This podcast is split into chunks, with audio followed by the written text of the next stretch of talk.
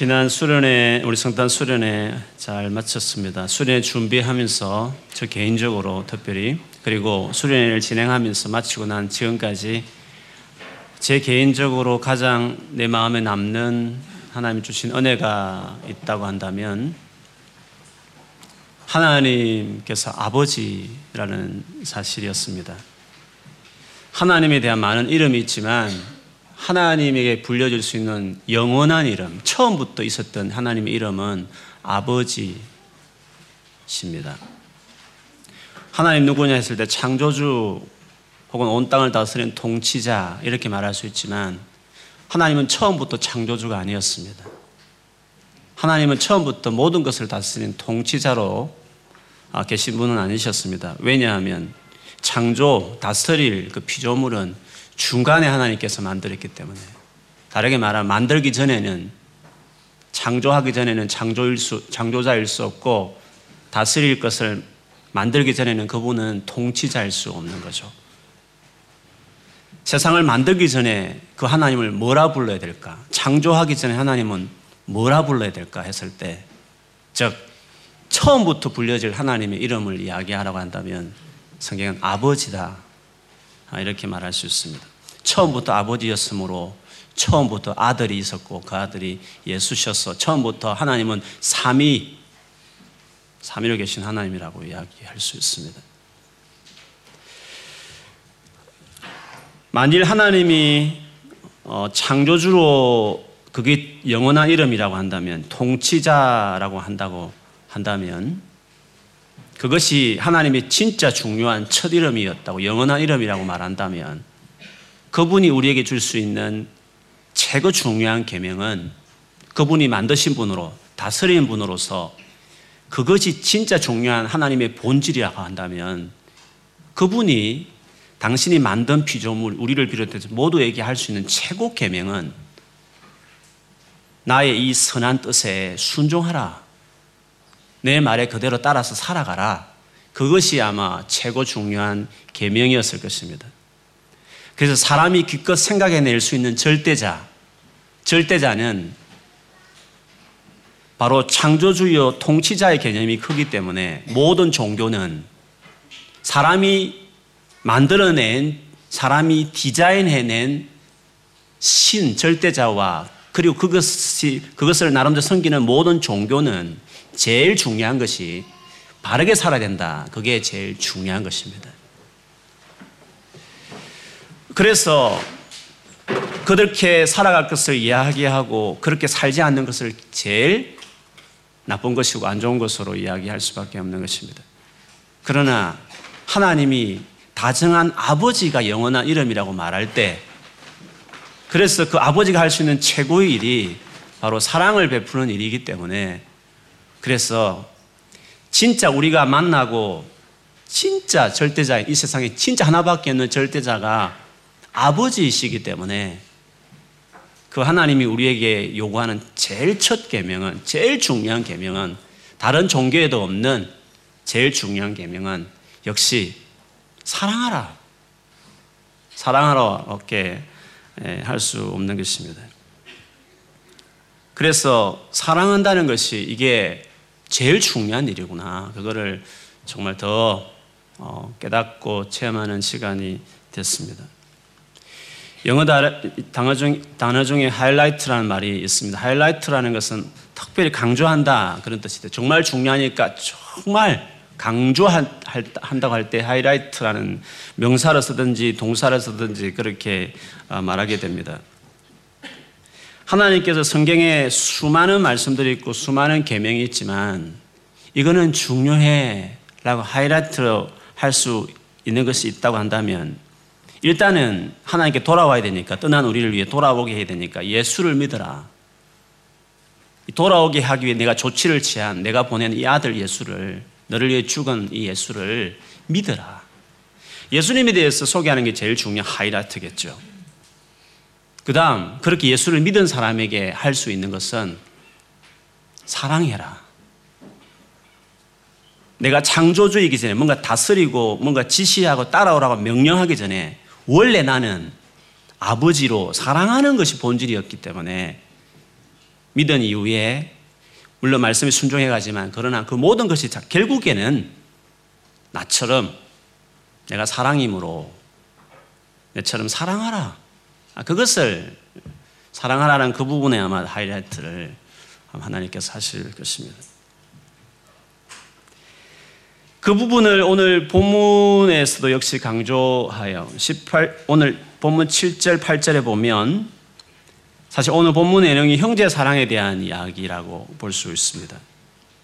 7, 8절에 보면 형제를 사랑하라고 말하는 이 사랑에 대한 이야기를 하면서 이것은 새로운 계명이 아니다. 즉 처음 들어보는 말이 아니다. 사실은 옛날부터 이것은 많이 어, 들었던 그리고 많이 성경이 말하고 있는 구절이다. 그런데도 불구하고 새롭다고 말할 처음 들어보는 것이 아니라 없다가 생긴 계명이 아니라 원래부터 있었던 계명이었지만 새롭다고 말하는 것은 이거는 중요한 거야. 마치 없던 것이 있는 것처럼 새로운 것처럼 예수님을 말미암아 즉 하나님이 직접 오셔서 보여주는 그분의 삶을 통해서 그리고 그분을 통해서 드러난 진짜 중요한 거야.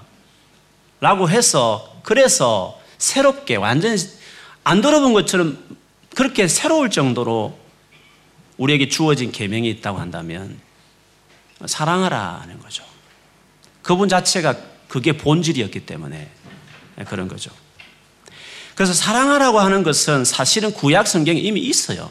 예를 들면 레이기 19장 17절 18절에 보면 너는 내 형제를 마음으로 미워하지 말며 원수를 갚지 말며 동포를 원망하지 말며 내 이웃 사랑하기를 내 자신과 같이 사랑하라. 나는 여호와이니라. 이미 구약 시대에도 내 자신처럼 사랑하라. 원수를 미워하지 말라는 말을 이미 구약 성경에 되어 있기 때문에 이거는 없던 것이 생긴 새로운 계명이 아니라는 거죠. 그 점에서. 그 장 19장 34절에도 너희와 함께 있는 거류민을 너희 중에서 나은 자같이 여기며 자기같이 사랑하라. 너희도 애굽 땅에서 거류민이 되었느니라. 나는 너희 하나님 여호와이니라. 그러므로 이미 구약 성경에도 서로 내 이웃을 내 몸처럼 사랑하는 것이 이미 있었다는 것이죠. 그래서 오늘 7절에 말하는 것처럼 새 계명을 말하지만 사실 처음부터 가진 옛 계명이고 이 옛 계명은 너희가 들은 바 말씀이지만 다시 내가 너희에게 새 계명을 쓴다. 이렇게 이야기하고 있는 것입니다. 예수님께서 오셔도 수많은 말씀들 하셨지만 딱 새 계명이라고 딱 명칭을 붙이면서 하셨던 것이 내가 너희를 사랑한 것처럼 서로 사랑해. 이거는 새로운 계명이다. 이건 하이라이트야. 이건 제일 중요한 거야. 그런 식으로 말씀을 하셨습니다. 요한도 그것을 가장 깊이 인상 있게 생각했던 요한이 그의 서신 전체에 사랑하는 자들아 이 사랑이라는 말을 계속 이야기하면서 이 일을 강조했고 요한 1서 자체도 사실 그걸 많은 부분을 할애해요. 그러면서 오늘 본문에 특별히 그 부분을 다시 이야기하기 시작하는 것이죠. 이렇게 이미 알고 있고 이미 들은 것이지만 새 계명이라고 이렇게 굳이 이야기하는 것은 정말 중요하기 때문에 그냥 다 알고 있다 해서 정말 이미 많이 들었던 기가 닳도록 들은 말이기 때문에 그냥 넘어갈 부분이 아니다. 정말 이것을 시리어스하게 생각해야 된다 라고 아, 주께서 말씀하시는 것입니다.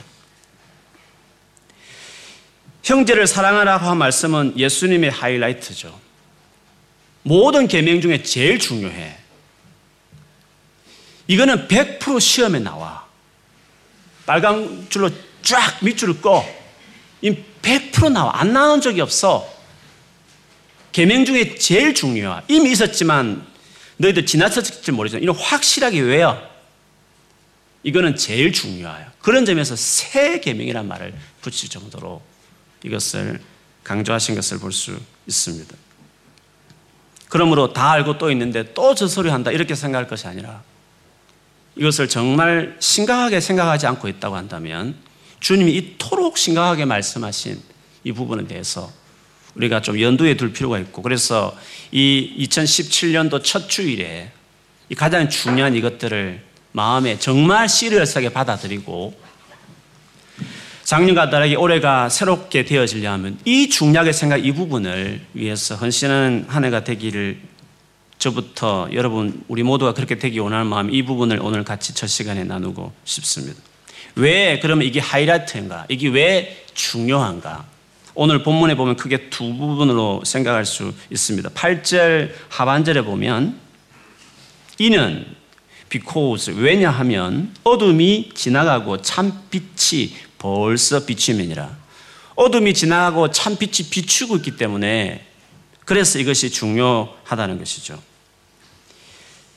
어둠이 점점점 물러가고 빛이 확 비치고 있다고 말하는데 여기서 말하는 어둠과 빛이라는 것은 뒤에 나오지만 사랑과 관련되어 있는 것이죠. 예수님 오심으로 우리의 삶에 확 비치고 있는 더 강조되어지고 있는 점점점 그렇게 더 되어져야 될 부분이 있다고 한다면 그거는 형제를 사랑한다, 사랑해야 된다는 것을 이야기하는 것입니다. 그러므로 실제로 예수님이 우리 빛을 비출 때 그 빛 가운데 나가기 시작하고 그 빛을 강렬하게 받으면 받을수록 우리는 그 사랑하는 사람으로 바뀌어지게 돼 있고 그렇게 나가게 된다는 것이죠.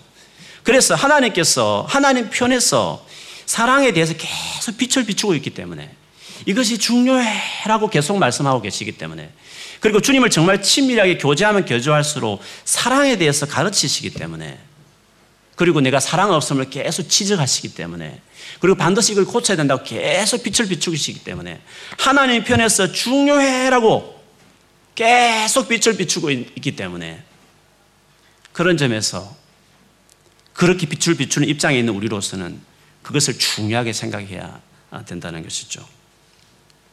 그래서 이어서 말하기를 그러므로 우리가 빛 가운데 있는지 혹은 어둠 가운데 있는 것을 어떻게 판단할 수 있느냐 하면 그 빛 자체가 사랑해라고 요구하는 계속 우리에게 주시는 빛이므로 그 빛을 제대로 잘 받아왔으면 그 빛이 내 삶에 가득 차 있다고 한다면 사랑하는 사람 점점 더 나아질 것이지만 그렇지 못하다고 한다면 내가 아무리 빛 가운데 있고 주님을 사랑하고 있고 교제한다 할지라도 그러나 그 삶이 만약 형제를 사랑하지 않는다면 우리는 실상은 어두운 가운데 있는 거다. 그렇게 이야기하는 것입니다.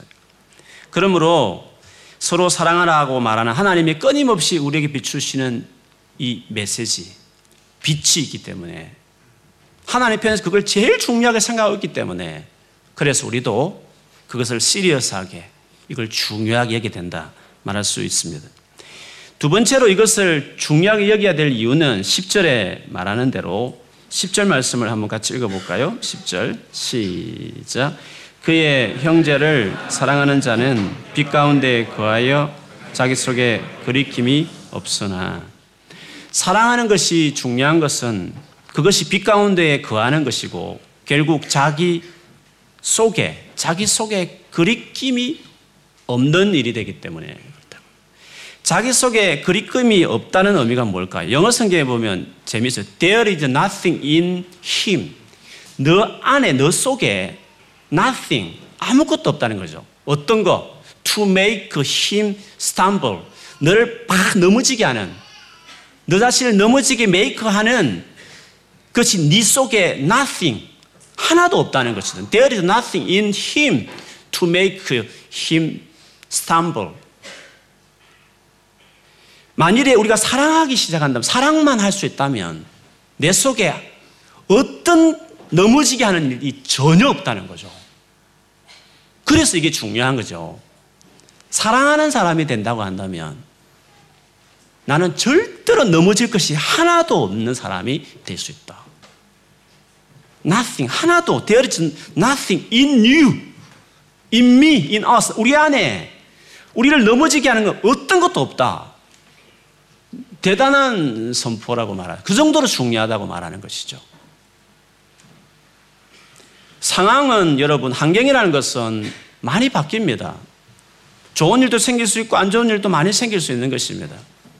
2016년도도 그랬지만 2017년도도 상황과 환경이 우리에게 어떻게 변할지는 모르는 것이에요. 그런데요, in me, in us, 내 안에 만일에 나를 넘어뜨리게 하는 것이 nothing, 하나도 없다고 한다면 괜찮습니다. 살만합니다. 근데 상황적으로 너무너무 잘 풀리고 내가 원하는 것이 이루어진다 할지라도 내 속에서, 내 마음에서 나를, 나를 막 힘들게 하고 넘어뜨리게 한다고 한다면 그 환경은 그렇게 큰 의미 없습니다. 그래서 2017년도에 여러분을 넘어뜨리지 않게 하나도 넘어뜨릴 게 없게 만들 수 있는 놀라운 일. 그래서 이걸 시리어스하게 받아들여야 될 부분이 있는데 그것은 형제를 사랑하는 사람이 그런 사람으로 그런 인격으로 그런 태도로 나를 확고하게 세우는 일들을 하게 한다면 어떤 것도 우리를 넘어뜨릴 것은 내 마음에 깊은 평강, 아무리 주변에 나를 힘들게 하는 일더라도 괜찮아. 살만해. 라고 말할 만큼 내 속에 내 마음이 이렇게 꽉 찰 수 있을 정도로 어떤 것도 넘어뜨릴 수 없는 것이 될 만큼 중요하게 되는 것이 있다고 한다면 형제를 사랑하는 삶을 살 수만 있다면 그렇게 된다는 것입니다. 그래서 사람을 사랑하는 것만큼 행복한 길은 없는 것이에요. 우리 인생의 가장 큰 불행은 사람을 사랑할 수 없을 때 불행한 것이에요. 상황이 아무리 좋아도 너무 힘든 것이죠.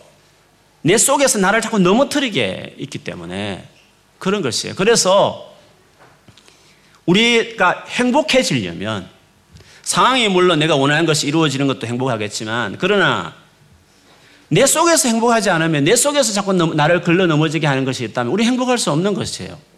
하나도 넘어질 게, 넘어질 게 없는 완전히 형통한 내 심령이 되는 것이 되려고 한다면 사랑하는 사람이 되는 것입니다.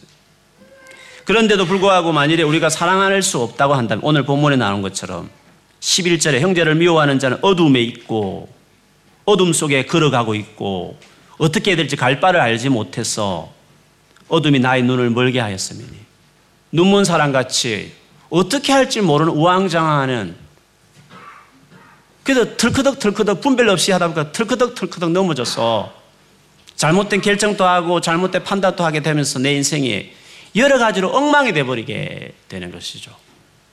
그래서 이것은 중요한 것이에요. 하이라이트 치야 돼. 정말 새 계명이다. 그 수많은 계명 중에 예수님 오직 이 하나만 새 계명을 할 만큼 이거는 정말 중요한 것이다. 제발 좀 중요하게 생각하라고. 그냥 지나치지 말고, 그냥 그렇게 흘러가지 말고, 이걸 정말 심각하게 생각하라고. 너의 행복을 위해서, 너의 삶의 행복을 위해서. 더 이상 그렇게 넘어지는 인생이 되지 않게 하기 위해서.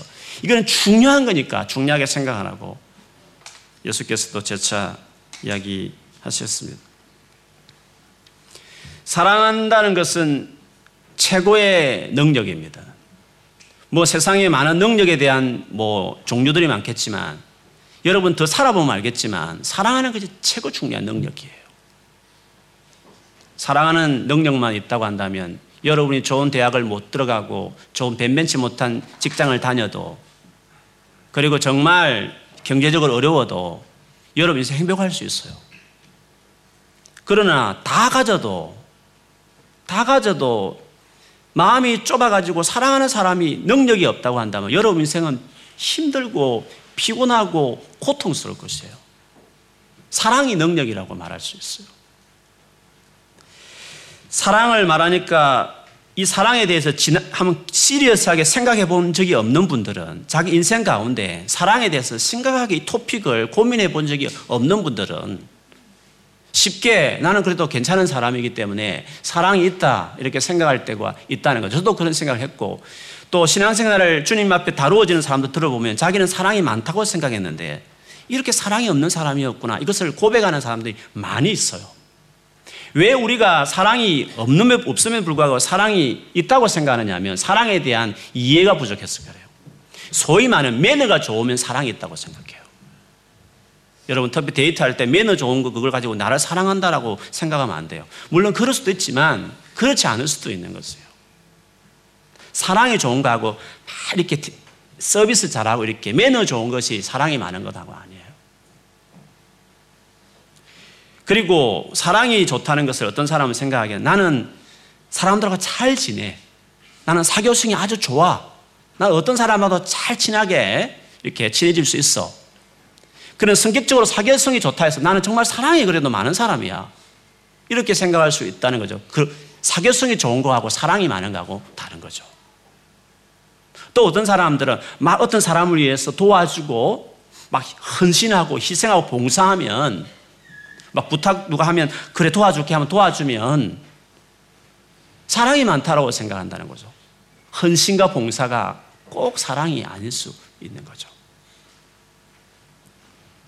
사실은 사랑이라는 것은 냉정하게 말하면 죄인인 우리가 타락한 이유로 태어날 때부터 사랑이라는 것은 가지고 태어나지 않아요. 사랑은 우리의 천성이 아니에요. 사실은 태어날 때 우리는 사랑이 없는 사람들이라고. 그거를 깨달을 날이 있어요. 내가 이렇게 사랑이 없나 하는 것을 깨닫는 날이 우리의 생에 여러 번 있습니다. 그래서 어떤 사람은 사랑이 있고 어떤 사람은 사랑이 없고의 차원이 아니에요. 모든 사람은 태어날 때부터 사랑이 없는 죄인이라는 것은 다르게 정의한다면 이 관점에 본다면 사랑이 없는 사람이다. 이렇게 이야기할 수 있는 거죠. 우리가 말하는 사랑이란 것은 내 마음에 드는 사람을 좋아해 주는 것이 사랑이에요. 그러나 성경에서는 이것을 사랑이라는 항목에 넣지도 않아요. 그냥 내가 그냥 주변에 사람을 잘해주는 것이 사랑이라고 말하지만 성경에는 그거를 사랑이라는 것을 항목에 넣지도 않아요. 이것을 사랑이라고 착각하는 것을 주님이 하셨어. 마태복음 5장 끝절, 끝 문단에 보면 그 구조 이런 말씀하셨어요. 너희가 너희를 사랑하는 자를 사랑하면 무슨 상이 있으리요? 세리도 이같이 아니하느냐? 또 너희가 너희 형제에게만 무난하면 남보다 더한 것이 무엇이냐? 이방인들도 이같이 아니하느냐? 우리가 말하는 사랑은 이런 것이죠. 내가 뭔가 잘해주는 것, 그리고 내가 정말 좋은 사람은 환하게 맞이하고 인사하는 것, 그것이 우리가 기껏 할 수 있는 사랑이라고 말하는 정의라는 거죠. 성경은 이런 것을 사랑이라고 말하지 않는다. 그렇게 이야기하고 있습니다. 물론 우리는 본래 하나님의 형상대로 지어졌으므로 사랑이신 그분의 그분의 모습을 닮게 지어졌기 때문에 우리의 본능 안에 우리의 양심적으로 양심 속에서 이런 사랑을 추구해요. 그것 때문에 괴로워해요. 그렇기 때문에 내가 사랑이 있는 사람이라고 생각할지 모르겠지만 갈망하는 것이 있죠. 하나님 형상이 흔적이 내 안에 있기 때문에 그걸 갈망하지만 그러나 실제로 그렇게 살아가는 것하고는 다른 것이죠. 성경에서 말하는 사랑이란 것은 정말 내게 상처를 주고 미운 사람임에도 불구하고 여전히 소중하다. 여전히 따뜻하게 맞이해 주고 싶을 정도의 그걸 이야기하는 거예요. 이거는, 이거는 아무도 태어난 사람 중에 그렇게 할 수 있는 사람은 아니에요. 물론 겉으로야 잘할 수 있겠죠. 겉으로 맞이하고 싫어도 계속 잘해줄 수 있죠. 요구할 때. 제가 말하고 싶은 여러분 속을 이야기하는 거예요. 진짜 내 마음 중심에 여전히 소중해. 귀해. 여전히 품어줄 수 있는 그걸 이야기하는 거예요. 이거는, 이것은 우리 모든 죄인들은 이거는 할 수 없는 것이에요. 물론 그렇게 하고 싶지만 그렇게 안 돼서 힘든 것은 맞지만 예, 그렇게 사랑할 수 있는 사람이 아니라는 거죠. 그래서 성경에서 말하는 사랑은 재창조돼야 되는 것이에요. 예수를 믿어서 내 안에서 자라가야 될, 배양해야 될, 성장해야 될, 커가야 될 식물같이 예수를 믿지 않으면 이 사랑을 죽어도 깨도 못, 깨어나도 못할 것이고 믿음이 어리면 이것을 계속 못하는 것이죠. 믿음이 자라간다는 것은 사랑이 이런 주님 말한 사랑이 해가는 사람으로 성장하는 것을 이야기해요. 그래서 믿음은 사랑을 만들어내고 사랑을 보고 그 사람 믿음을 이야기할 수 있는 것이에요. 예수께서 요한복음 13장 34, 35절에 새 계명을 너희에게 주노니 서로 사랑하라. 내가 너희를 사랑한 같이 서로 사랑하. 이로써 모든 사람이 너희가 내 제자인 줄 알리라. 이게 진짜 내 제자야. 진짜 나를 믿기 때문에 새롭게 바뀐 사람의 모습이야. 내가 너희를 사랑한 것처럼. 그냥 마음에 드니까 좋아하고 마음에 드니까 환하게 인사해주고 잘 지내는 거 말고 가슴에 못을 박고 상처를 줌에도 불구하고 여전히 소중함을 잃지 않고 내 마음이 그렇게 내 속에 정말 그렇게 여기고 여전히 welcome 정말 반지할 수 있는 그 마음 그게 사랑인데 이것은 우리가 어떻게 가능하냐는 말이죠. 이거는 성격의 문제도 아니요, 뭐 사교성 있고 없고의 문제, 성격이 좋고 하면 좋고 착하가 안 착고의 문제가 아니라 이거는 불가능한 것이에요. 이거는 주님 안에서 재창조돼요. 새롭게 만들어져야 될 삶이요, 인격이라고 말할 수 있는 거죠. 그러므로 우리가 그런 사랑 때문에 고민할 때, 그렇게 안 되는 나를 볼 때 괴로워하지 말고, 그건 당연한 거예요. 그런 괴로워하기보다는 그거는 원래 우리였어요. 그런 사람이라는 것을 기억해야 되고, 이제는 그런 우리를 사랑하는 사람으로 삼기 위해서 주님 불렀으니까, 그런 사람 정말 괴로우면, 그렇게 사랑하는 사람이 되고 싶으면, 창조, 새롭게 나를 재창조하신 하나님 관계에 헌신해야 하는 그래서 주님과 관계가 정말 중요해요. 우리 예수를 믿고 잘 믿어야 될 이유는 단순한 종교의 의미가 아니라 우리 부부 생활이 하나 되기 위해서 내 자녀를 정말 사랑하고 내 부모를 공경하기 위해서 내가 살아가는 수많은 관계에서 정말 잘 지내기 위해서 그래서 믿음이 중요한 거예요. 믿음 생활 당연히 종교 영역이 아니라 하고 안 하기 문제가 아니라 내가 편하게 살기 위해서 내가 행복하게 살기 위해서 그런 사랑하게 하는 만들어내신 재창조하시는 그 하나님을 가까이 하고 그 하나님 관계에 내 삶을 드리는 것이 바로 나를 위한 일이고 내 인생을 행복하게 하는 일이기 때문에 그래서 하나님과의 관계가 그렇게 중요한 거죠. 곧 우리가 믿는 믿음이 사랑을 만들어낸다는 것을 갈라디아서 5장 6절에 보면 그리스도 예수 안에서는 할례나 무할례나 효력이 없어대. 유대인들이 중요하게 한 할례 받았니 안 받았니 그들이 중요한 그게 중요한 게 아니라 그는 그 의미 없다는 거죠. 뭐가 의미가 있느냐면 사랑으로서 역사하는 믿음뿐이니라. 믿음을 앞에 사랑으로 역사하는 믿음 이렇게 했는데 영어 성경에 보면 더 재미있기를. Faith 믿음 믿음인데 무슨 믿음이냐 expressing. 이 믿음이 어떻게 표현되느냐 하면 itself through love. 사랑을 통하여 그 자체를 익스프레싱 드러내는 믿음이라는 거죠. 근데 믿음이라는 것을 어떻게 정의할 수 있냐면 교회 열심히 나온다, 뭐 교회 봉사를 많이 한다, 뭐 하나님께 많이 드린다, 뭐, 뭐, 뭐 어떤 일을 많이 한다는 의미가 아니라 믿음을 expressing 하는 것은 믿음이 어떻게 expressing 되냐면 이 믿음이 진짜 믿음이 무엇으로 증명되느냐 하면 through love 사랑을 통해서 그 믿음이 드러나는 것이에요. 그러므로 사랑은 믿음의 크고 적음의 척도가 되는 거예요. 믿음이 좋다는 것은 막 열심히 뭔가를 하는 의미가 아니라 어느 정도 사랑해 낼 수 있느냐를 볼 수 있는 거예요. 믿음이 깊으면 사랑이 더 드러나겠죠. 믿음이 어릴 때는 그게 잘 안 되는 거죠.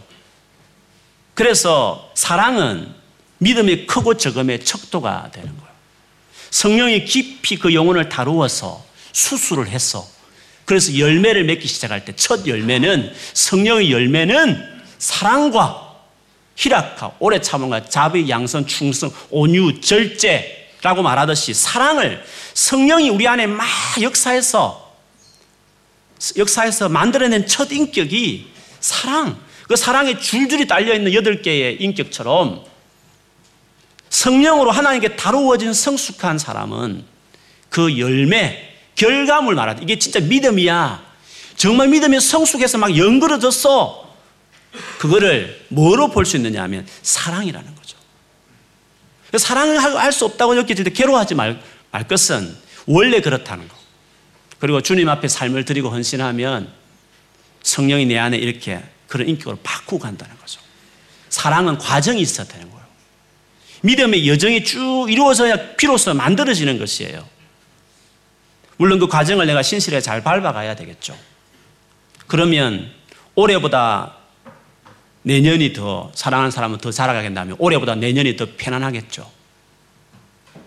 올해보다 내년이 더 훨씬 더 행복하겠죠. 맞아요. 상대방이 잘못했어요. 그렇게 말하고 행동하는 것이 정말 잘못된 것이에요. 근데 그것이 내가 너무 힘들다는 거죠. 왜? 사랑이 없으니까. 힘든 거죠. 근데 만일 그것이 그냥 자연스럽게 이해되고 받아들인다면 나는 그만큼 덜 스트레스를 받는 거니까 내 속에 넘어짐이 적어지는 것이니까 그만큼 행복해지는 거죠. 그 믿음을 키워야 하는 거예요. 믿음을 키워야 사랑하는 사람으로 세워져야 내 인생이 편한 것이에요.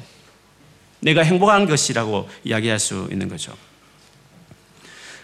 베드로전서 1장 22절에도 너희가 진리를 순종함으로 너희 영혼을 깨끗하게 하여 거짓 없이 형제를 사랑하기에 이르렀으니 마음으로 뜨겁게 서로 사랑하라.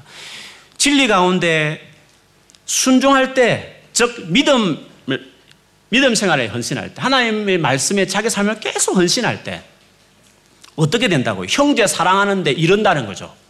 사랑하는 삶이 비로소 된다는 거죠. 그렇게 살아갈 수 있다고 이야기를 했어요.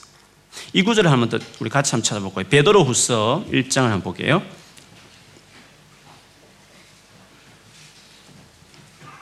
베드로 후서 베드로 후서는 요한일서 바로 앞에 있죠.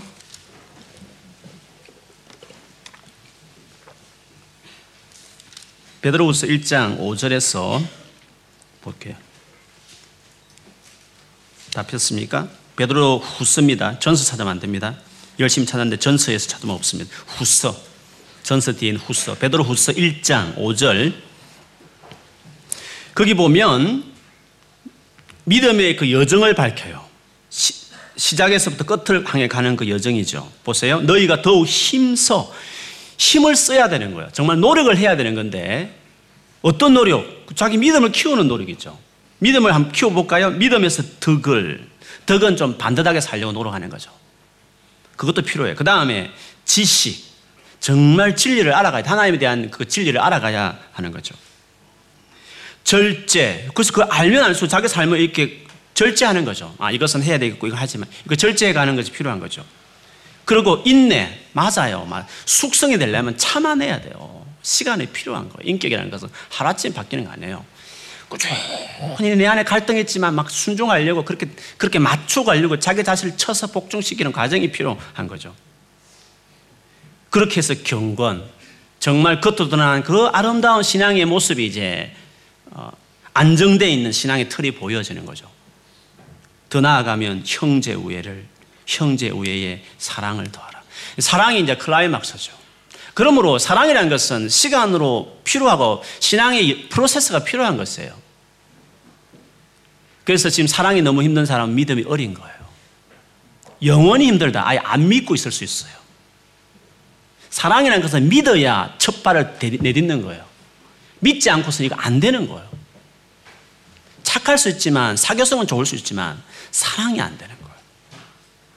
예수를 믿는 게 그래도 중요하고 믿었으면 힘을 써서 주님 관계에 헌신해 가야 되는 거예요. 그렇게 하면 한 단계 한 단계 받으면 정말 절제할 것도 있고 막 참아내는 가족도 있지만 시간 게임이에요. 시간만 흐르면 되는 거예요. 그런 식으로 계속하면. 형제 우애 더 나아가서 정말 좀 더 그런 믿음 형제끼리 사랑하는 정도 아닌데 더 나아가 정말 세상을 향해서까지 사랑을 할 수 있는 사람이 된다. 그렇게 이야기했습니다. 2017년도에 여러분 편하게 좀 살고 싶고 행복한 한 해가 되기 위해서 시리어스하게 생각해야 될 이미 수없이 들었던 구약의 말씀이지만 새 계명이다 말할 만큼 한 이 말씀을 이 첫 주일에 여러분이 시리어스하게 받아들이고 그리고 하루아침에 오늘 마음 먹었다고 될 일은 아니지만 그러나 아, 마음 안 먹었기 때문에 지난 수어 시간을 계속 힘들었 분이 계시면 오늘부터 한 걸음 한 걸음 이렇게 밟아가고 주님 관계에 믿음을 키우는 일에 헌신하기 시작하면 어느새 사랑하는 사람으로 이렇게 자라가게 되는 것이죠. 그래서 믿음 성장은 내 행복과 직결되는 거다. 행복해지기 위해서면 반드시 믿음의 사람이 되어서 사랑하는 사람으로 자라가야 된다는 것이죠. 그러면 믿음이 어릴 때는 어떻게 할까요? 믿음이 어릴 때. 믿음 어릴 때는 계속 힘들 거 아니겠어요? 사랑할 수 없으니까. 너무 괴로우니까. 너무 미워지니까. 막 그 상황이 너무 어렵다는 것이죠. 믿음이 없으니까 사랑할 능력은 없고 그러다 보니까 내 마음은 계속 어려운 것이죠. 그러면 어떻게 될까요?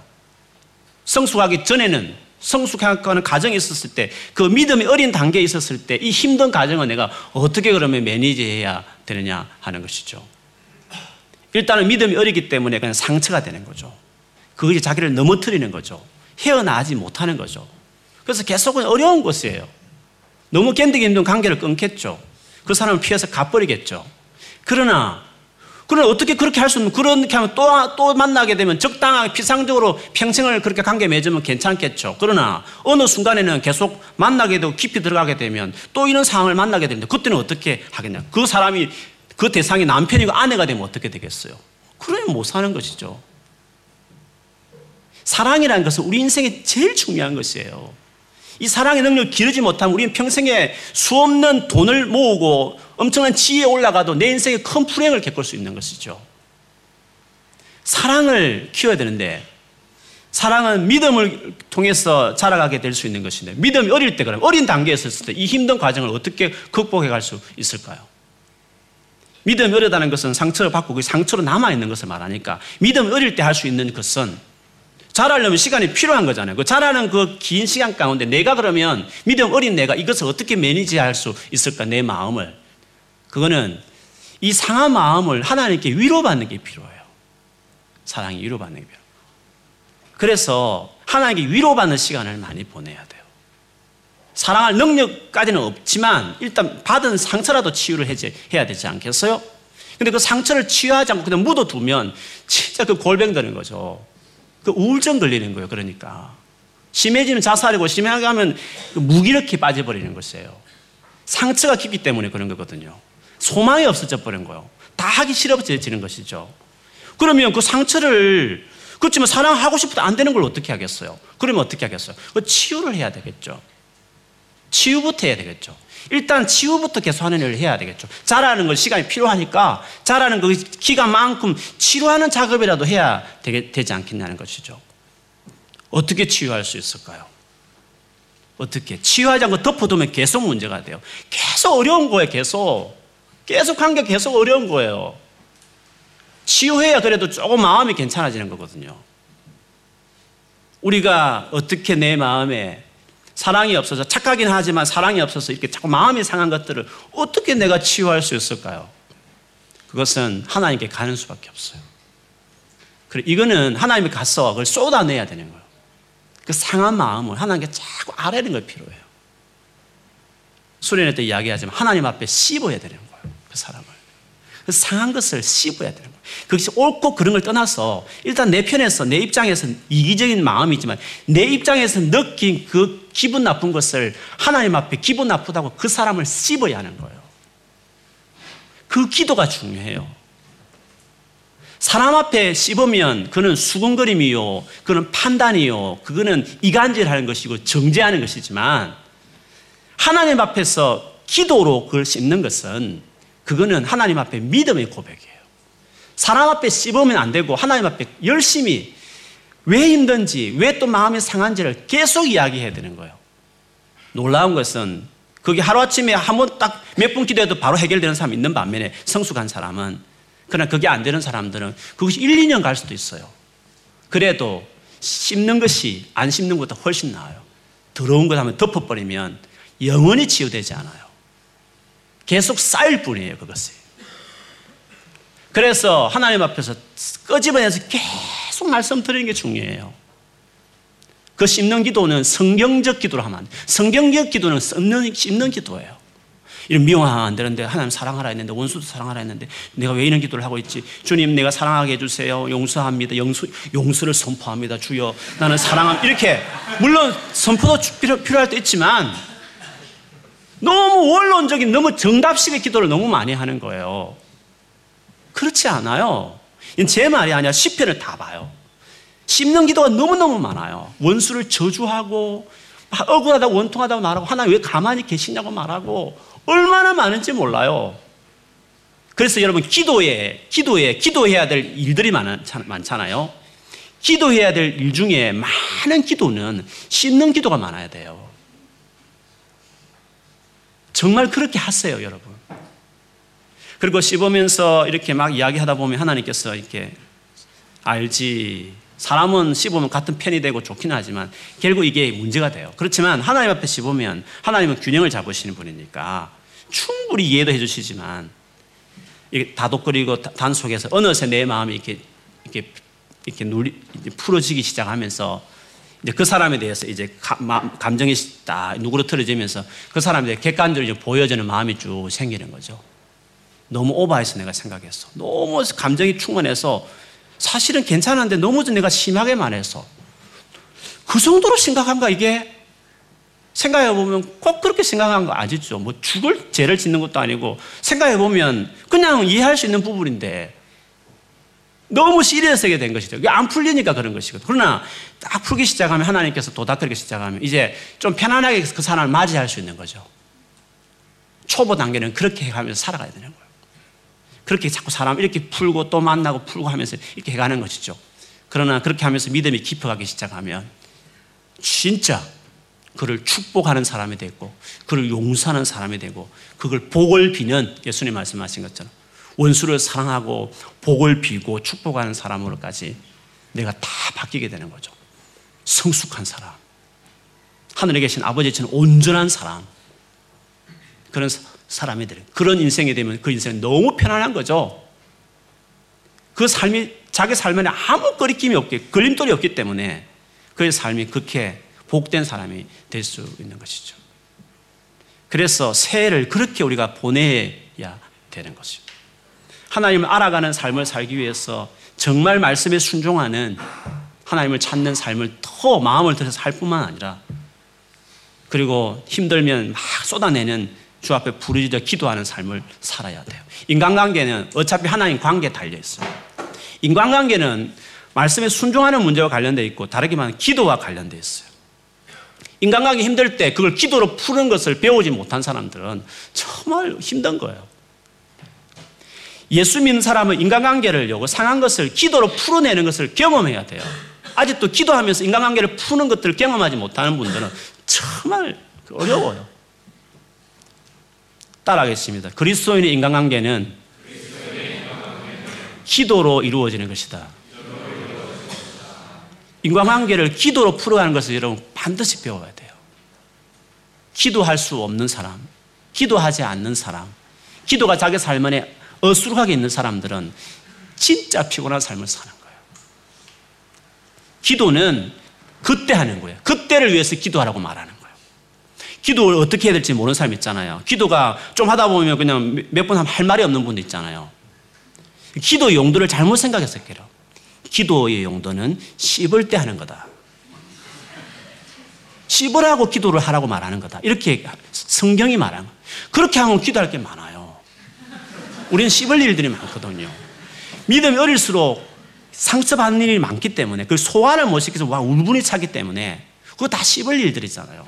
사람 만나면 다 토해내면서 그거 어떻고 저저저저 하는 이야기들이잖아요.